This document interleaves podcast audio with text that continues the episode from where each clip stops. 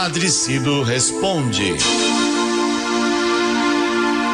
Ah, tem uma pergunta hoje muito interessante e eu vou responder, claro, claro.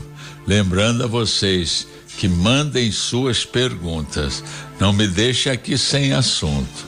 Vocês é que fazem esse quadro fazendo suas perguntas. E você pode ouvir aqui e pode ouvir depois no Spotify da Rádio 9 de Julho.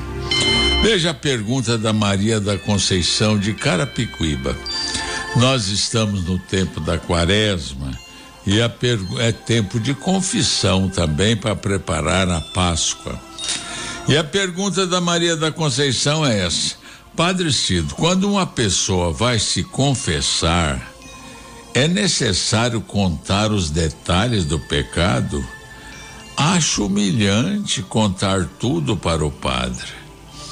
Maria, a dificuldade de se confessar é, é natural, é normal.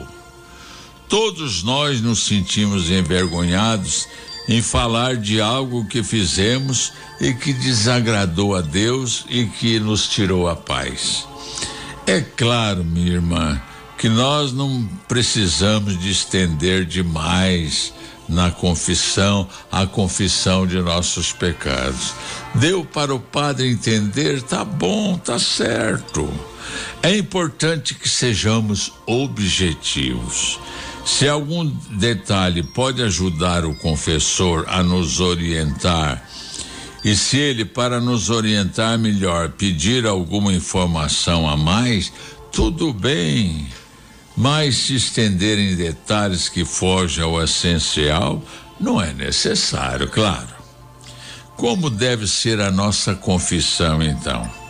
Nossa confissão deve ser, primeiramente, humilde reconhecendo que pecamos contra Deus e contra o próximo.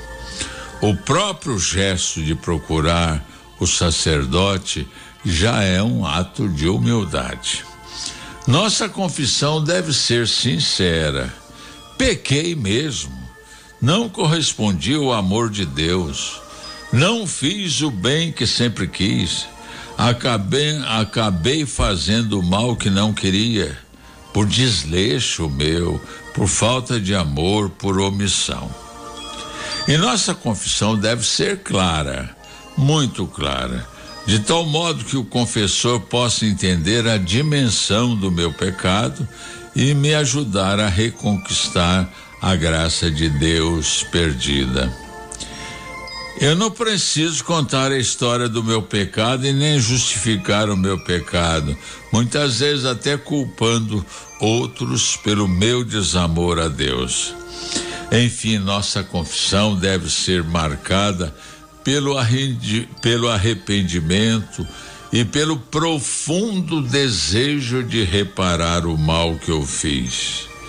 E para terminar, eu gostaria de lembrar a você uma forma bonita que eu encontrei faz tempo de explicar o efeito da confissão.